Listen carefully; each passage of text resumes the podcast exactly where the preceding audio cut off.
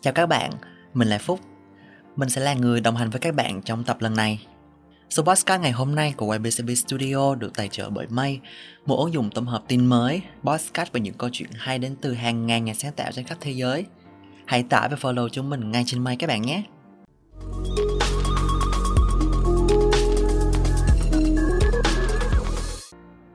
There are two industries that call their customers users, illegal drugs and software. Có hai ngành công nghiệp mà gọi khách hàng của mình là người dùng. Đó là thuốc cấm và phần mềm. Ở phần đầu podcast mình đã giới thiệu tới các bạn câu nói của Edward Tufts, nhà khoa học đồng thời là cựu giáo sư khoa học máy tính, khoa học chính trị và xét số thống kê Đại học Yale. Phát biểu này là một sự thật trần trụi nhưng ít ai nói tới khi nhắc tới mạng xã hội nói riêng hay ngành công nghệ phần mềm nói chung. Chúng ta ở trên các ứng dụng này được gọi với cái tên là người dùng, chứ không phải là khách hàng. Mọi thao tác của ta trên những nền tảng này, từng cái click, like hay comment đều được ghi nhận lại để giúp cho việc xây dựng thuật toán. Tại sao ư? Bởi trong thế giới này, người dùng chính là một sản phẩm. Dữ liệu của ta được sử dụng để phục vụ cho các mục đích khác nhau nhằm mang về lợi nhuận cho tổ chức sử dụng nó. Không những thế, mạng xã hội còn có những ảnh hưởng tiêu cực lên nhận thức và tinh thần của cả chúng ta có thể thấy rằng chúng ta phần nào nhận ra những tiêu cực của công nghệ, nhưng vẫn chưa đủ sâu sắc để có thể tự tìm ra giải pháp khắc phục cho chính mình. Chính vì thế, trong số podcast lần này, chúng mình hãy cùng ngồi lại để tìm hiểu sâu hơn về tác động của mạng xã hội hay công nghệ hiện đại lên xã hội loài người nhé. Không biết từ lúc nào mà mạng xã hội và công nghệ đã trở thành một phần của cuộc sống hiện đại. Chúng có mặt ở khắp mọi nơi. Mọi người bàn về chúng như một điều hiển nhiên, như một quy luật tự nhiên của cuộc sống muốn có việc làm thì phải có gmail. Hay muốn tìm người quen thì cứ việc lên facebook. Tất cả đều rất tiện lợi và nhanh chóng, đúng không các bạn? Đó chính là mục đích ban đầu của các ông lớn công nghệ nhằm xây dựng một cuộc sống tốt đẹp hơn.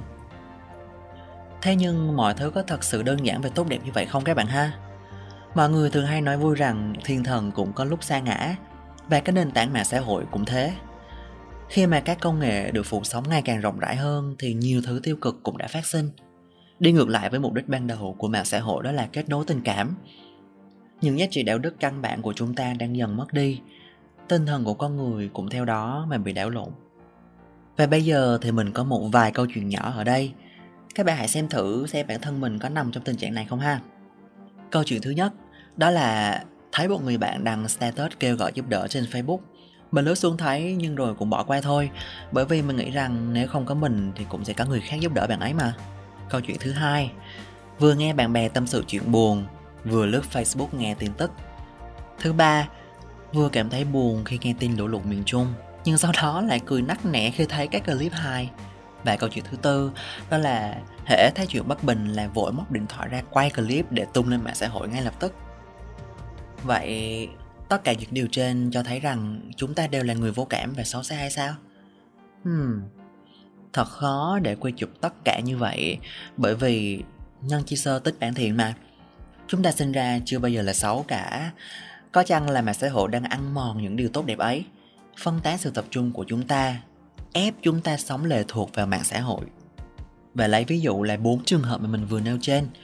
Thoạt nhìn thì chúng ta có thể dễ dàng kết luận rằng do con người vô cảm không quan tâm đến người khác. Nhưng thực ra, chúng ta không hề như thế mà do mạng xã hội như Facebook hay Twitter mang lại cám dỗ quá lớn khiến ta không thể tập trung làm điều khác ngoài xem chúng cả ngày. Chúng được gọi là công nghệ thuyết phục và mình sẽ tìm hiểu kỹ hơn về chúng ở phần sau nhé. Quay trở lại với những mặt xấu của mạng xã hội. Bên cạnh gây sao nhãn thì mạng xã hội còn làm giảm tương tác giữa người với người một cách đáng kể. Mặc dù tôn chỉ của mạng xã hội là giúp chúng ta gắn kết hơn ngay cả khi đang online, nhưng chúng đang phản tác dụng khi khiến chúng ta quên rằng giao tiếp xã hội cốt yếu vẫn là mặt đối mặt và vì lợi nhuận mạng xã hội làm cho chúng ta gắn chặt vào nó chúng gây nghiện và tạo điều kiện cho người dùng xây một bức tường cô lập mình với thế giới thực trong một cuộc khảo sát của trung tâm nghiên cứu Pew vào năm 2015 89% người Mỹ thừa nhận rằng họ đã lấy điện thoại ra lướt trong những lần tương tác xã hội gần đây. Hơn thế nữa, 82% cho rằng điều đó làm giảm chất lượng cuộc trò chuyện và gây mất kết nối về mặt cảm xúc với đối phương. Và các bạn còn nhớ câu chuyện người bạn gửi lời giúp đỡ qua Facebook mà mình từng kể trên chứ ha? Nếu người bạn kia nhờ ta giúp đỡ ngoài đời thực thay vì kêu gọi giúp đỡ trên Facebook, liệu chúng ta có sẵn sàng giúp đỡ họ không? Mình nghĩ là có đó. Bởi vì ngoài đời thực chắc chắn chân thật hơn mạng xã hội rất nhiều. Chúng thúc giục ta làm điều nên làm, điều chúng ta cho là đúng và từ đó gắn kết mọi người với nhau hơn. Đã có một bài nghiên cứu vào năm 2014 ở California tiến hành một thí nghiệm trên trẻ em không tiếp xúc với các thiết bị điện tử. Sau 5 ngày không sử dụng điện thoại, những đứa trẻ đã đọc được chính xác nét mặt và cảm xúc của mọi người, tốt hơn nhiều so với nhóm trẻ còn lại. Có vẻ như việc trò chuyện trực tiếp với nhau đã nâng cao khả năng chú ý về cảm xúc. Ngoài ra thì còn có rất nhiều cuộc nghiên cứu về ảnh hưởng của mạng xã hội lên con người. Điển hình như năm 2010, các nhà tâm lý học tại Đại học Michigan đã tổng hợp kết quả của 72 nghiên cứu về mức độ đồng cảm của sinh viên đại học Mỹ được thực hiện xuyên suốt 30 năm. Điều bất ngờ là mức độ đồng cảm đã sụt giảm tới 40%. Trùng hợp thay, hầu hết đều xảy ra vào năm 2000, năm mà Facebook, Twitter và YouTube bùng nổ, dẫn đến giả thuyết cho rằng công nghệ kỹ thuật số chính là nguyên nhân cho sự giảm thiểu trên. Có một điều thú vị mà mình muốn chia sẻ với các bạn đó là các bạn để ý xem, mạng xã hội hướng người dùng chúng ta xây dựng một thương hiệu cá nhân như đang quảng cáo một món hàng vậy đó. Luôn khoe mẹ những thứ tốt đẹp trên mạng xã hội để thu hút sự chú ý, làm những người khác ghen tị và thậm chí còn trở nên trầm cảm nữa. Người dùng khi thấy sự tốt đẹp, hào nhoáng của người khác trên mạng xã hội lại cảm thấy mình thất bại, tự ti. Từ đó, cố gắng chụp dựng bức hình sống ảo, thể hiện sự thành công, hạnh phúc và rồi lại khiến cho mỗi người khác cảm thấy tự ti tất cả sẽ như một vòng luẩn quẩn, không hồi kết. Suy cho cùng, tất cả đều đẹp như hình ảnh con tôm trên gói mì hảo hảo vậy. Rất đẹp, nhưng không hề có thực. Và mối nguy hại cuối cùng mà mình muốn đề cập tới đó là sự điều hướng dư luận của mạng xã hội. Sở dĩ mà dùng từ nguy hại vì sức ảnh hưởng của chúng không chỉ dừng lại ở giá trị đạo đức, mà còn về vật chất lẫn tính mạng của con người. Hãy nhìn lại cuộc bầu cử năm 2020 của Mỹ khi cựu tổng thống Donald Trump giành được hàng triệu phiếu bầu. Nhiều người theo chủ nghĩa tự do đã tự hỏi rằng làm thế nào mà gần một nửa số cử tri lại bỏ phiếu cho một người đàn ông đã nhốt trẻ em vào lòng, thậm chí còn gây ra đại dịch giết hàng nghìn người ở Mỹ. Và câu trả lời nằm ở mạng xã hội. Phe của ông dùng mạng xã hội để đăng toàn những điều xấu xa của phe đối lập, đồng thời che đậy những điều sai trái ông đã từng làm. Từ đó khiến người ta tin tưởng và bỏ phiếu cho ông.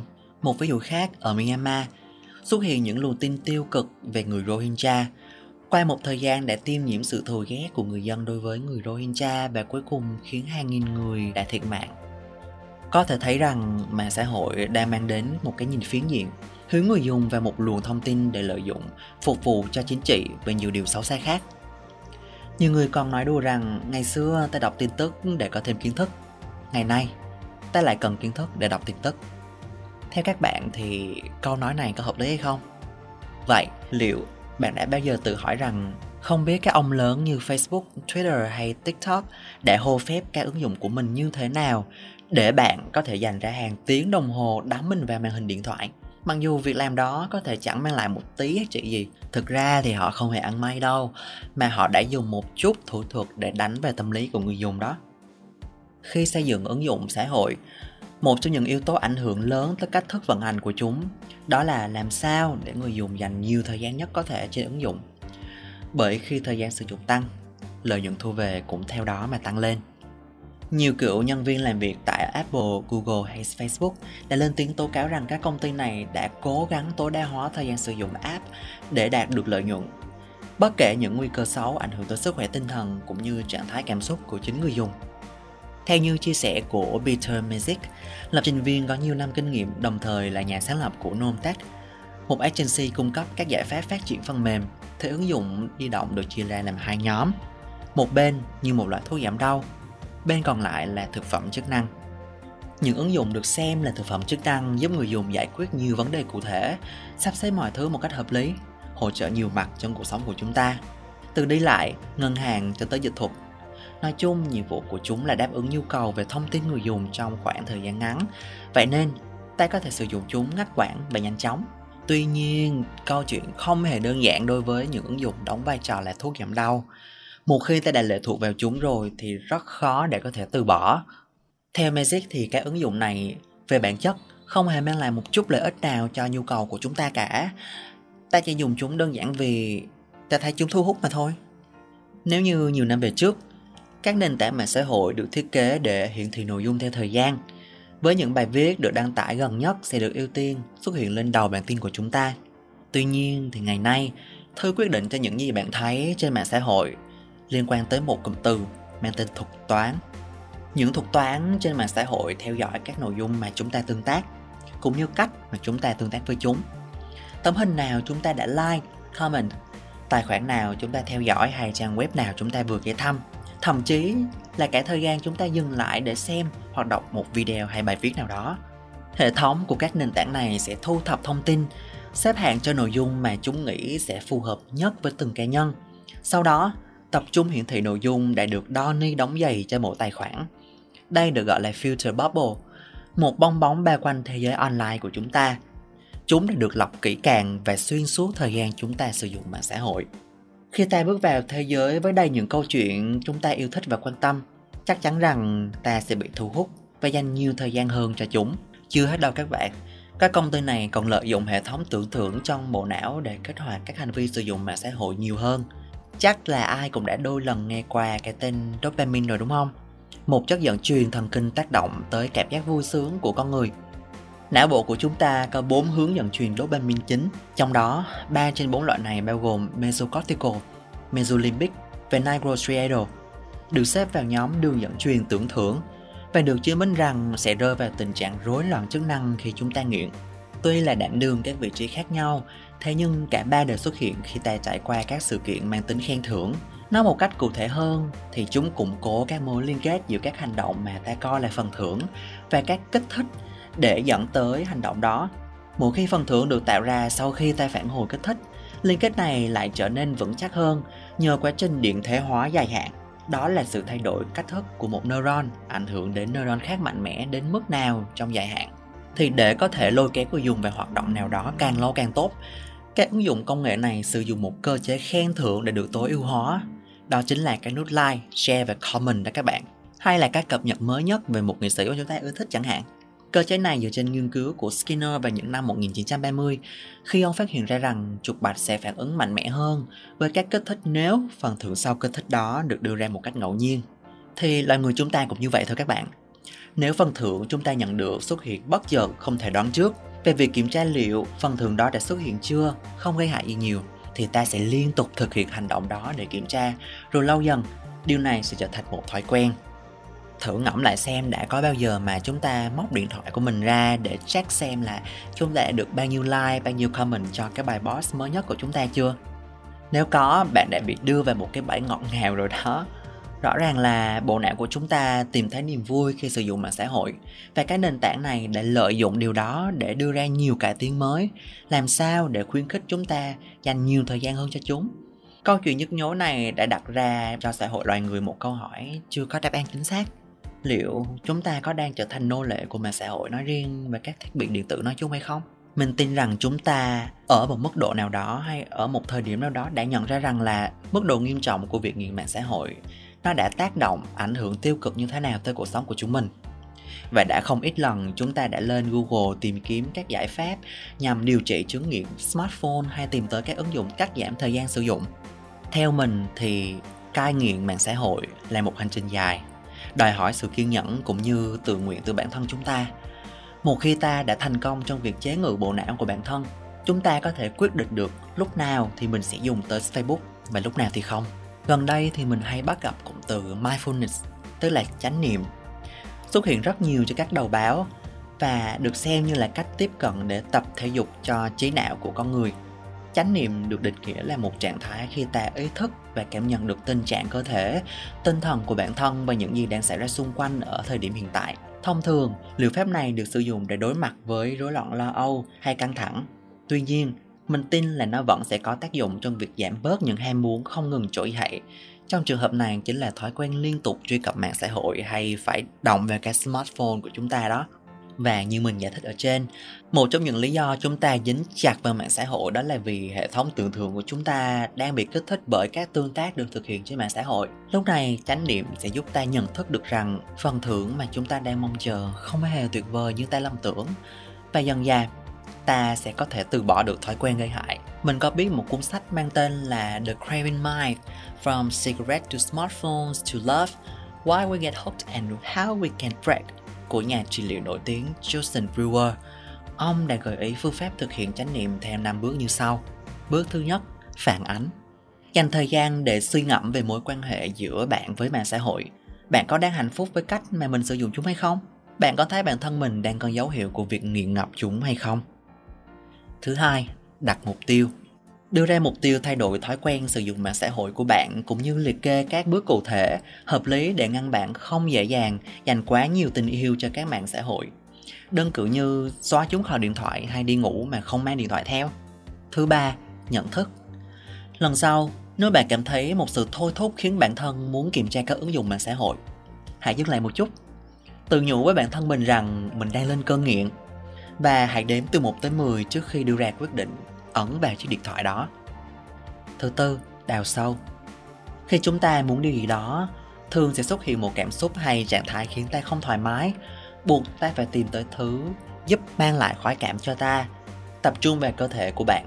Xác định những cảm xúc đang hiện hữu như chán nản, cô đơn, áp lực vân vân. Một khi đã chỉ điểm rõ ràng các cảm xúc đó, hãy thử đặt tên cho chúng. Việc làm này giúp ta nhận thức được sự tồn tại của chúng một cách rõ nét hơn từ đó, ta có thể nhận diện được vấn đề cốt lõi đang hối thúc ta thực hiện hành động đó đang nằm ở đâu. Thứ năm, gỡ rối. Chánh niệm như giới thiệu trước đó mang lại cho chúng ta cái nhìn sâu sắc hơn về các sự kiện đang xảy ra cũng như kịp kéo ta dừng lại đúng lúc. Nó tác động tới thói quen tìm tới mạng xã hội một cách vô thức của ta, tạo điều kiện cho ta gỡ bỏ hành vi này. Mình tin rằng một khi đã luyện tập thành công chánh niệm, ta sẽ có thể gỡ rối các nút thắt mà ta tưởng chừng như không thể kiểm soát được. Trong trường hợp này chính là một thói quen đã ăn sâu vô tiềm thức của chúng ta. Thật sự thì không thể nào phủ nhận được vai trò quan trọng của mạng xã hội trong đời sống hiện đại. Tuy nhiên, ta chỉ đang tập trung về lợi ích trước mắt mà quên đi rằng một sự thật tàn nhẫn đang hiện hữu ngay sau lưng. Chúng ta đang để nó ảnh hưởng tiêu cực đến đời sống của mình. Mạng xã hội sẽ mãi là một trong những phát minh ưu việt của con người trong việc kết nối thế giới đến gần nhau hơn điều quan trọng đó là chúng ta biết đâu là điểm dừng phù hợp. Và hãy luôn nhớ rằng, mạng xã hội cũng chỉ là công cụ mà thôi. Nó không phải là cả thế giới nơi bạn đặt cuộc sống của mình vào trong đó. Số podcast của ngày hôm nay sẽ kết thúc tại đây. Nếu bạn có điều gì muốn chia sẻ hoặc muốn gửi cho chủ đề số podcast tiếp theo của chúng mình thì hãy gửi mail về wabisabi studio gmail com ngay cho bọn mình nhé. Hẹn gặp lại các bạn ở số podcast tiếp theo với những chủ đề hấp dẫn hơn nữa. Đừng quên nhấn thích và theo dõi YBCB Studio ngay để cập nhật những tập tiếp theo sớm nhất. Bye bye!